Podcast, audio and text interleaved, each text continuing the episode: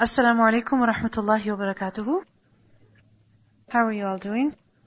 Alhamdulillah. نحمده ونصلي على رسوله الكريم. أما بعد فأعوذ بالله من الشيطان الرجيم. بسم الله الرحمن الرحيم. رب اشرح لي صدري ويسر لي أمري. واحلل عقدة من لساني يفقه قولي. اللهم اهد قلبي وسدد لساني. واسلل سخيمة قلبي. آمين يا رب العالمين.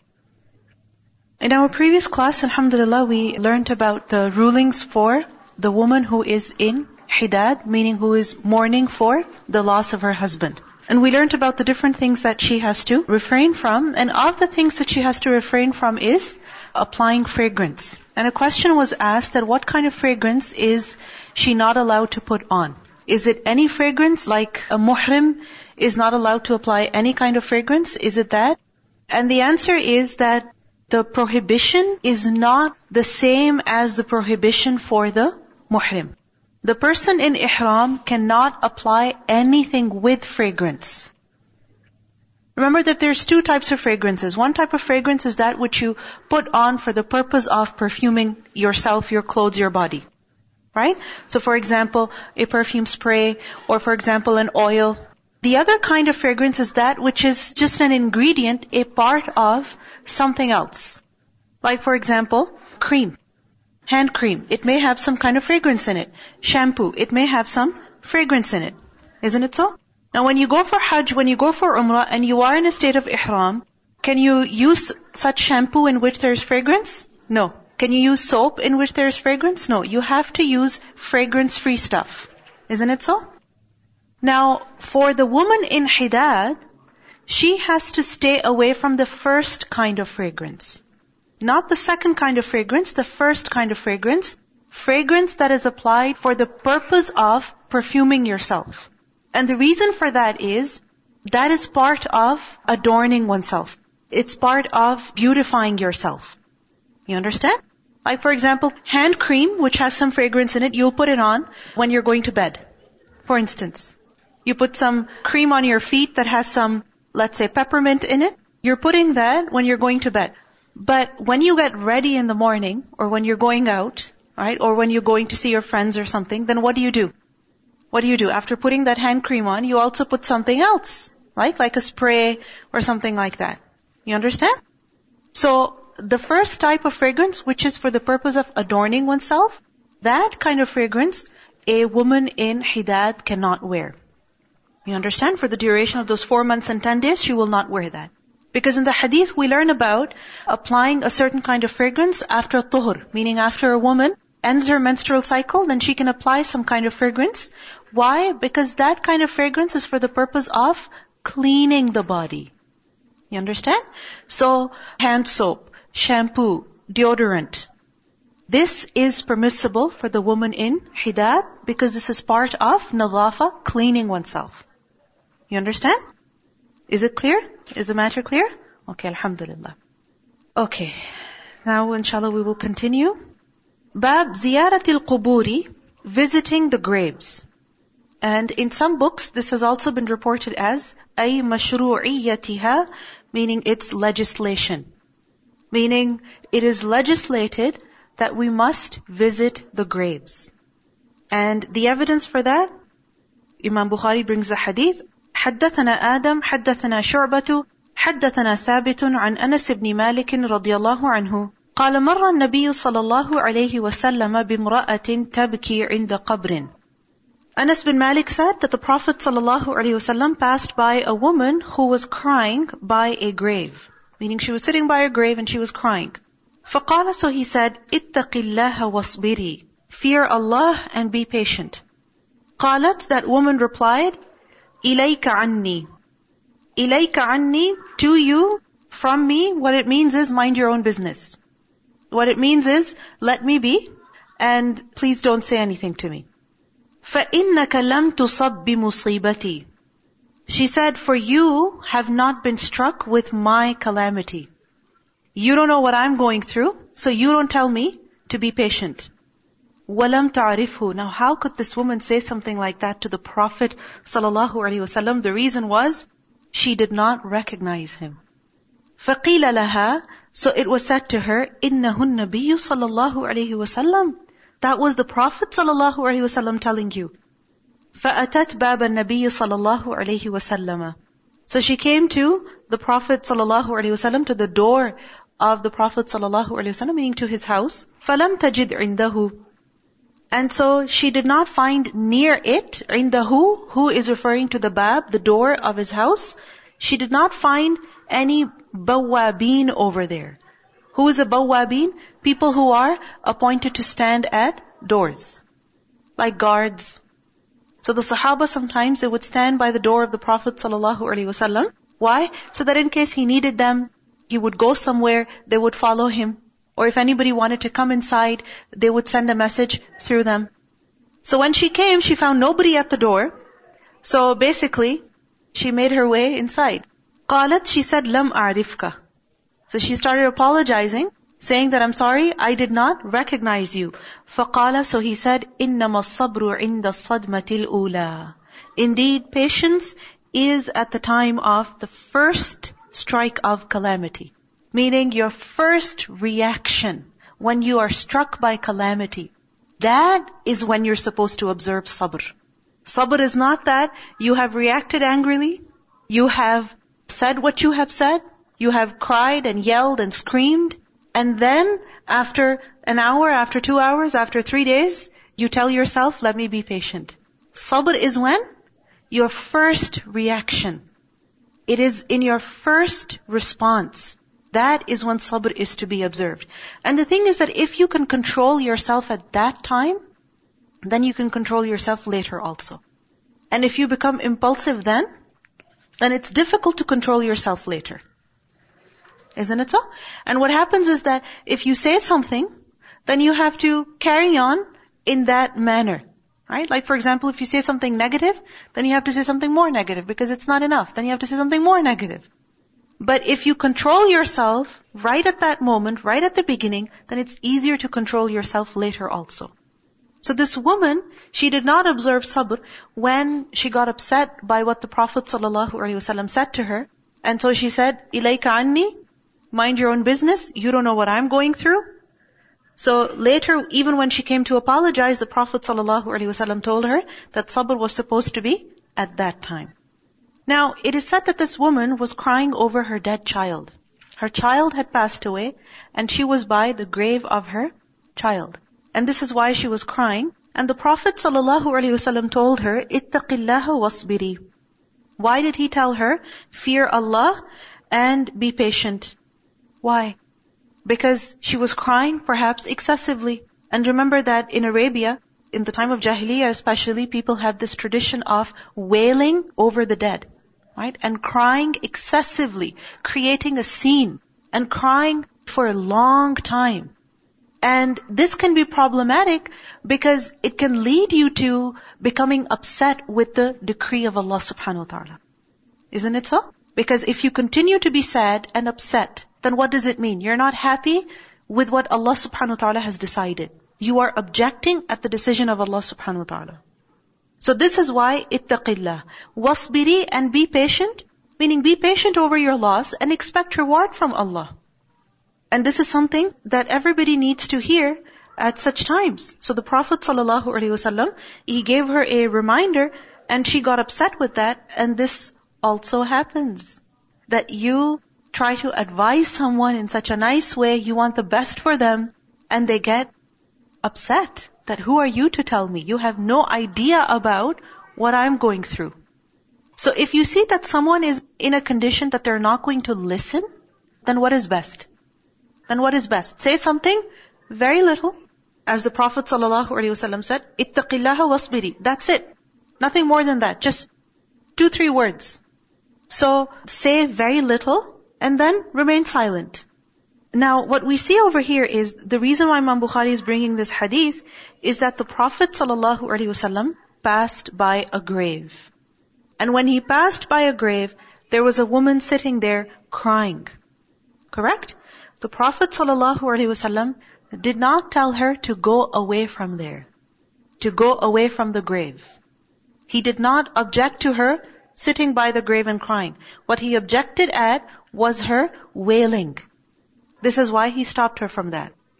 So what does this hadith tell us? That it is permissible for people to visit the graves. But when we do visit the graves, when we do go to a graveyard, then we must not let our emotions drive us.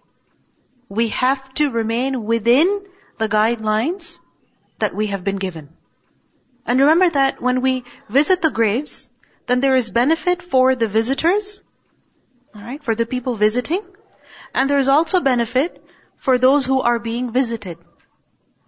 How so? What's the benefit for the visitor? For those who go to the graveyard, what's the benefit for them? What's the benefit for them? Okay, it's a reminder of death. It's a reminder of the shortness of life. It's the reminder of the hereafter. It's a means of softening your heart. It's a means of controlling your love for this world. And what's the benefit for those who are visited? What's the benefit for them? They're in their graves. How will you benefit them by visiting? You make dua for them. You go and say, Assalamu alaikum ya ahl al-qubur. You make dua for them. So there is benefit in this for who? For those who visit and also those who are visited. However, we learn from other reports that the Prophet ﷺ disapproved of women excessively visiting the graves. So go visit the graveyard, but don't make it a routine. And don't make it a habit that every week you're going. You understand? So go every now and then, once in a while, but not excessively. Do not make it a routine because that is something that we are not allowed to do. The men are allowed to do that, the reason being that they have to bury the dead. They have to take the janazah. So if there was a limit set on the men, then what would happen? Men would say, oh, I visited the graveyard last week, so I cannot go today. They would be deprived of fulfilling their obligation. So the men are allowed to visit excessively, women are not. Bab قول النبي صلى الله عليه وسلم The statement of the Prophet صلى الله عليه وسلم يعذب الميت ببعض بكاء أهله عليه يعذب الميت The deceased is punished. Why is he punished? ببعض بكاء أهله Because of some of the crying of his family عليه over him. Meaning when the family cries over the deceased, then certain types of crying become a cause of adhab for who? For the deceased person. Imam Bukhari adds, إذا كان النوح من سنته This is when nawh is from his ways. Whose ways? Of the deceased. Meaning this was something that he practiced in his lifetime also. And so, if he did not stop his family, and then they cry and wail over him, they do nawh over him, then what will happen? Their crying will be a source of punishment for the deceased. Now before we continue, the question is what exactly is a nawh? A nawh is a certain type of crying. It's a certain type of crying. It's crying in which there is wailing, meaning there's a lot of noise. You know, one is that you quietly cry silently cry. Your eyes become teary. You know, you try to suppress the crying. But then, nawh is when there's sound, loud gasping, like basically how children scream and cry. And not just crying loudly and excessively, but in this there is also beating of the chest and the cheeks, tearing of the clothes, and taking mud and putting that on one's head and like hitting one's head against the wall and, you know, people hugging and, you know, falling from side to side. This is nawh. And this is something that we are not allowed to do. Remember that a nawh is actually a major sin. It's actually a major sin. The reason being that there is clear prohibition. The Prophet ﷺ dissociated himself from such people. He said that such people are not of us. And there is also a threat of punishment for this behavior. So now, remember that when crying is natural, like for example, your loved one dies and you cannot help but cry, that crying is permissible. As we will see in the ahadith that we will read. The Prophet ﷺ wept when his grandchild died in front of him. He wept when his daughter died. So crying is permissible. What is not permissible is fake crying or excessive crying, uncontrollable crying. So crying with takalluf turns into a nawh, and that is not permissible. Now, Imam Bukhari says over here about the statement of the Prophet wasallam. The Prophet wasallam said that the deceased is punished because of the crying of his family. Now, if you think about it, why would the dead person be punished because of the crying that others are doing over him? What's his fault in that? You understand? Why is he being punished for the actions of other people? So Imam Bukhari explains over here, إِذَا كَانَ النَّوْحُ مِن سُنَّتِهِ When the deceased person was also in the habit of doing the same kind of crying when he was alive. You understand? When he was alive, when this person was alive, what did he do when his loved ones died? He did the same. No. Or he approved of it. He saw people doing it, he approved of it. And he did not stop people from doing it. And he did not tell them that when I die, don't do this on me. So you understand? He is guilty because he approved of it. So in this situation, he will be punished for the nawh that is being done on him. But if he did not like it, he stopped his family from it and he told them, do not do this on me. Yet they ignore and when he dies, they wail over him. Is he guilty then? No, he's not guilty. And this is something very serious. You will see many narrations under this chapter heading that really is frightening. That if you see something wrong being done in your family and you don't stop them, you don't stop them, you are equal in guilt. You are equal in guilt. It doesn't matter whether you're alive or dead. It is your duty to save yourself and your family from the fire. So you cannot say over there, oh, what can I do? It's their choice. No, because their choice is going to affect you also, even after you die. When you die, they wail over you, they revive the tradition of Jahiliyyah. This is something that's going to impact you. So you are also guilty of it, so you have to stop them during your lifetime. لقول الله تعالى because of the statement of Allah the Exalted قُوا أَنفُسَكُمْ وَأَهْلِيكُمْ نَارًا Imam Bukhari brings an ayah of the Quran over here that Allah subhanahu wa ta'ala says, Save yourselves and your families from the fire. Save yourselves and your families from the fire. So if Allah has prohibited a no, what does it mean? That you have to keep yourself away from nawh, you don't do it yourself, and you also stop your family from nawh. And if you don't stop them during your lifetime, and they do it over you after you die, then you are guilty. You neither saved yourself, nor did you save them. وقال النبي صلى الله عليه وسلم and the Prophet صلى الله عليه وسلم said, كلكم راع ومسؤول عن رعيته all of you, each and every one of you, is a ra'in, is a shepherd, and you will be held accountable, you will be asked about your flock. So you cannot say about the habits of your family, it's their choice. You understand? Your duty is that you tell them. You stop them, you advise them. And if they don't, then you are not guilty. Because you did your part. And if you don't stop them, you let them do whatever they're doing, then you are equal in guilt. Because you are approving disobedience to Allah subhanahu wa ta'ala. You understand? This is similar to how if you're driving, if, if you're sitting with, uh, let's say, uh, somebody from your family, alright, and they're driving and they're speeding. What is your duty? Let them speed? Let them break all the traffic rules? What will you do? What will you do? What is your duty? That you stop them. Isn't it? You warn them, you remind them. And if you don't, then you're, you're approving of it. Remember the story of the people who killed the camel. The camel was sent as a miracle to them, right? But how many people killed the camel? It was only one person. Isn't it? فَعَقَرَ In one part of the Quran we learn, عَقَرَ, he, one person, killed the camel. And in another place we learn, فَعَقَرُوا All of them did. Why were all of them guilty? And why was the entire nation punished? Because they all approved of it. They did not stop him. So this is something we really need to think about.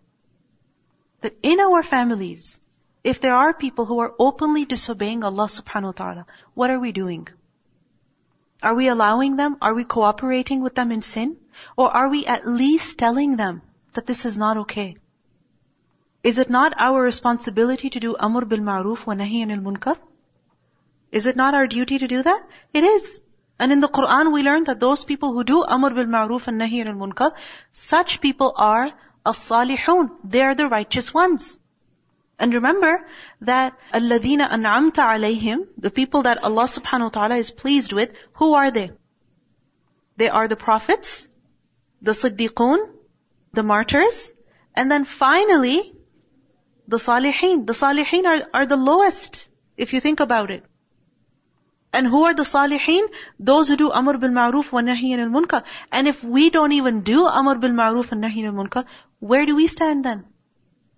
How can we consider ourselves to be part of the salihun? So when there's something wrong going on in our families, it's our duty to remind one another. Sometimes people know, but they forget. Right? We're human. We forget. We all need reminders. Just on our way here, I was driving and sometimes I don't realize that I, you know, go over the speed limit. And my son keeps an eye on the speedometer. And he said to me as we sat in the car, Mama, if you hear me clapping, that means that you're going over the speed limit. So I said, okay, thank you.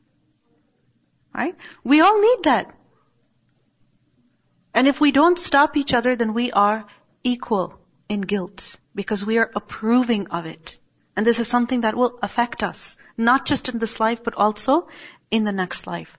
So if a person is from a family where niyaha is done over the dead, where people do wail over the deceased, then what should this person do? What should they do? They should tell their family, make a wasiyah, that when I die, do not do this over me. He should make a wasiyah. Write it in his will if he has to. Alright? And if he does not make that wasiyah, if he does not tell them, then he cannot blame his family. That, oh, it's their fault, it's their choice. In the Quran we learn, Allah subhanahu wa ta'ala says, وَلَيَحْمِلُنَّ أَثْقَالَهُمْ وَأَثْقَالًا مَعَ أَثْقَالِهِمْ They will carry their own burdens and the burdens of others also. Who are the others referring to? Those who sinned because of them. So we have to stop each other. فَإِذَا لَمْ يَكُنْ مِنْ سُنَّتِهِ Now Imam Bukhari says that if it was not from his sunnah, meaning niyaha, was not from the habit of this person. Which person? The deceased. And he stopped his family from it, made the wasiyah, alright, or he didn't think that his family would do it. So he never told them because he never thought that it would be an issue. And what happens when he dies? People wail over him. فَهُوَ كَمَا قَالَتْ عَائِشَةُ رَضِيَ اللَّهُ عَنْهَا Then he will be as the one that Aisha radiallahu anha described that لَا تَزِرُ وَازِرَةٌ وِزْرَ أُخْرَى No bearer of burden will bear the burden of another. So this is where he will not be held guilty. He will not be held responsible. Why? Because it's not his fault that people are wailing over him. Because he never did it himself, he never expected that his family would do it, and in fact he stopped them from doing it. But they did it anyway. So is it his fault now? No, it's not his fault.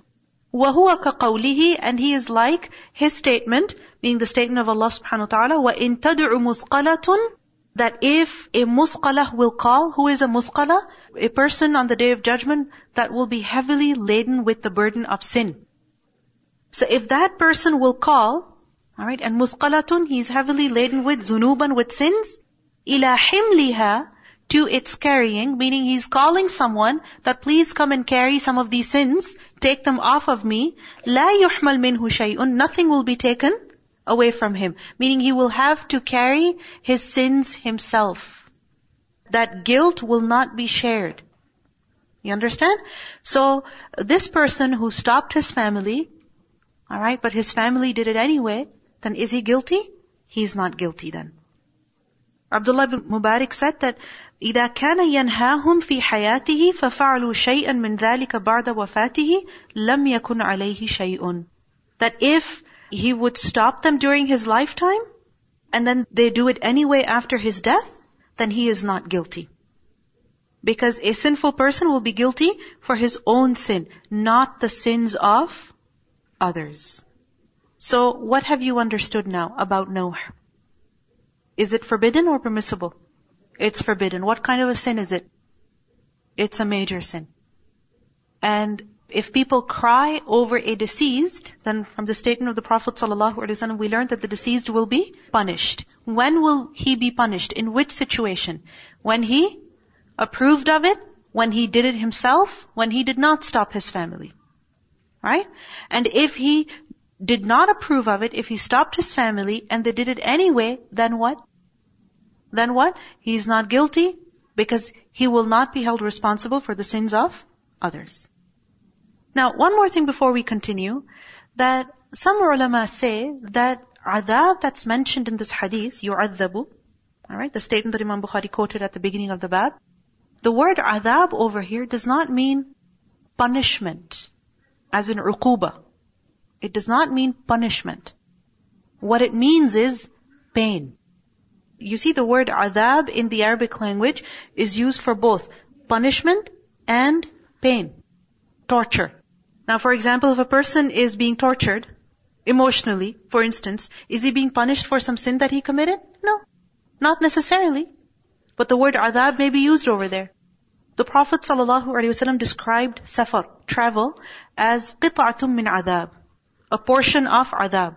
Now, is traveling a punishment? Is it a punishment? No. But is traveling easy?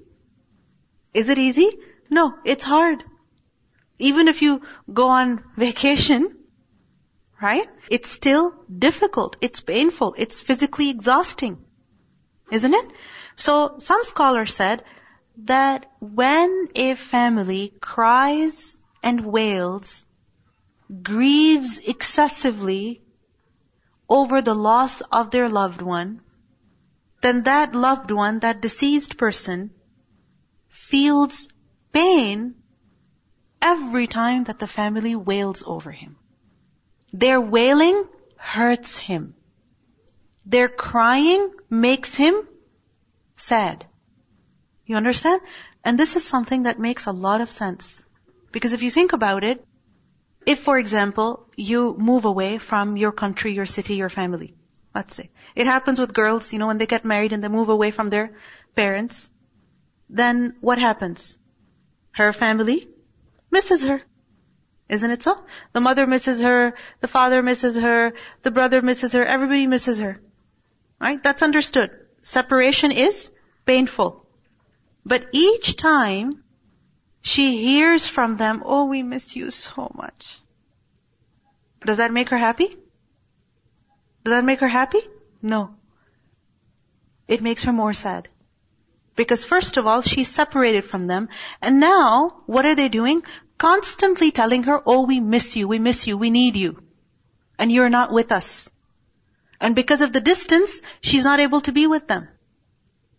Right? So this makes, you know, every time she hears a message, receives a message, receives a request, it, you know, that causes her pain. And it's so amazing. We become so selfish sometimes when we keep telling people, oh, we miss you so much. We're thinking about who? Ourselves. And we're not thinking about the other person. They also miss us. We miss them because they're gone. Our life is still the same. Their life has completely transformed. Because not only have they been separated from us, now they're dealing with unknown territory. Isn't it? So life is even more difficult for them. So this separation causes them a lot of pain. Now the same goes for a dead person. Every time that the family cries and wails over him and he finds out about it, it causes him hurt. It's heavy on him. So whenever you miss your loved ones, instead of crying excessively over them, what should you do? Make dua for them. Give some sadaqah for them. And even a living person, if they've been separated from you for whatever reason, because of marriage, because of work, because of school, instead of telling them every day, I miss you, I miss you, I miss you, sending them message after message, leaving them voice uh, message after voice message, you're making life difficult for them. Do something productive. وَمَا يُرَخَّصُ مِنَ الْبُكَاءِ فِي غَيْرِ نَوْحٍ Now another thing Imam Bukhari makes clear over here, وَمَا يُرَخَّصُ And what is, what has been made permissible min al-bukai of crying fi ghayri nawhin without wailing. Meaning crying is permissible as long as there is no nawh in it. Crying itself is not prohibited at the death of someone. It's only certain types of crying which are prohibited. وقال النبي صلى الله عليه وسلم and the Prophet صلى الله عليه وسلم said that لا تقتل نفس ظلما إلا كان على ابن آدم الأول كفل من دمها. This is a portion of a hadith that Imam Bukhari reports it in another book, but here only one portion is mentioned. He says the Prophet ﷺ said that لا تقتل نفس ظلما, no person is killed unjustly, إلا كان, except that there is, على ابن Adam, upon the son of Adam, which son of Adam? It's not just any human being. It's his sons. Alright? Remember the two sons? Alright? One killed the other. So the killer over here, Ibn Adam, al-awwal, the first one, kiflum min damiha, a portion of its blood. What is meant is that every murder that is committed, meaning any person that is unjustly killed, hmm, then a portion of that sin goes to who? To the first son of Adam. Not just to the killer, but the first son of Adam. Why? وَذَلِكَ لِأَنَّهُ أَوَّلُ And that is because he was the first one, مَنْ سَنَّ الْقَتْلِ Who began the tradition of killing. He started murder. So he opened the door of murder. So just like that, if a person opens the door to nawh, to wailing, then what will happen? Anyone who does wailing after him, then he will be guilty for it. You understand? So if there is a person who in his lifetime, typically it's women who did it.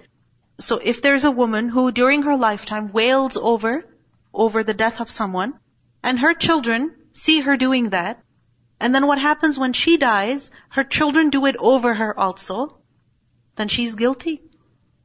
She will be punished for the crying of her children, for the wailing of her children. Because why are they doing it? They're doing it because they saw her doing it. They learnt it from her. So this is how we understand the hadith of the Prophet sallallahu alaihi wasallam. So it's understood that a person is not punished for the wailing done over his death unless he caused the wailing. He has a share in causing that wailing.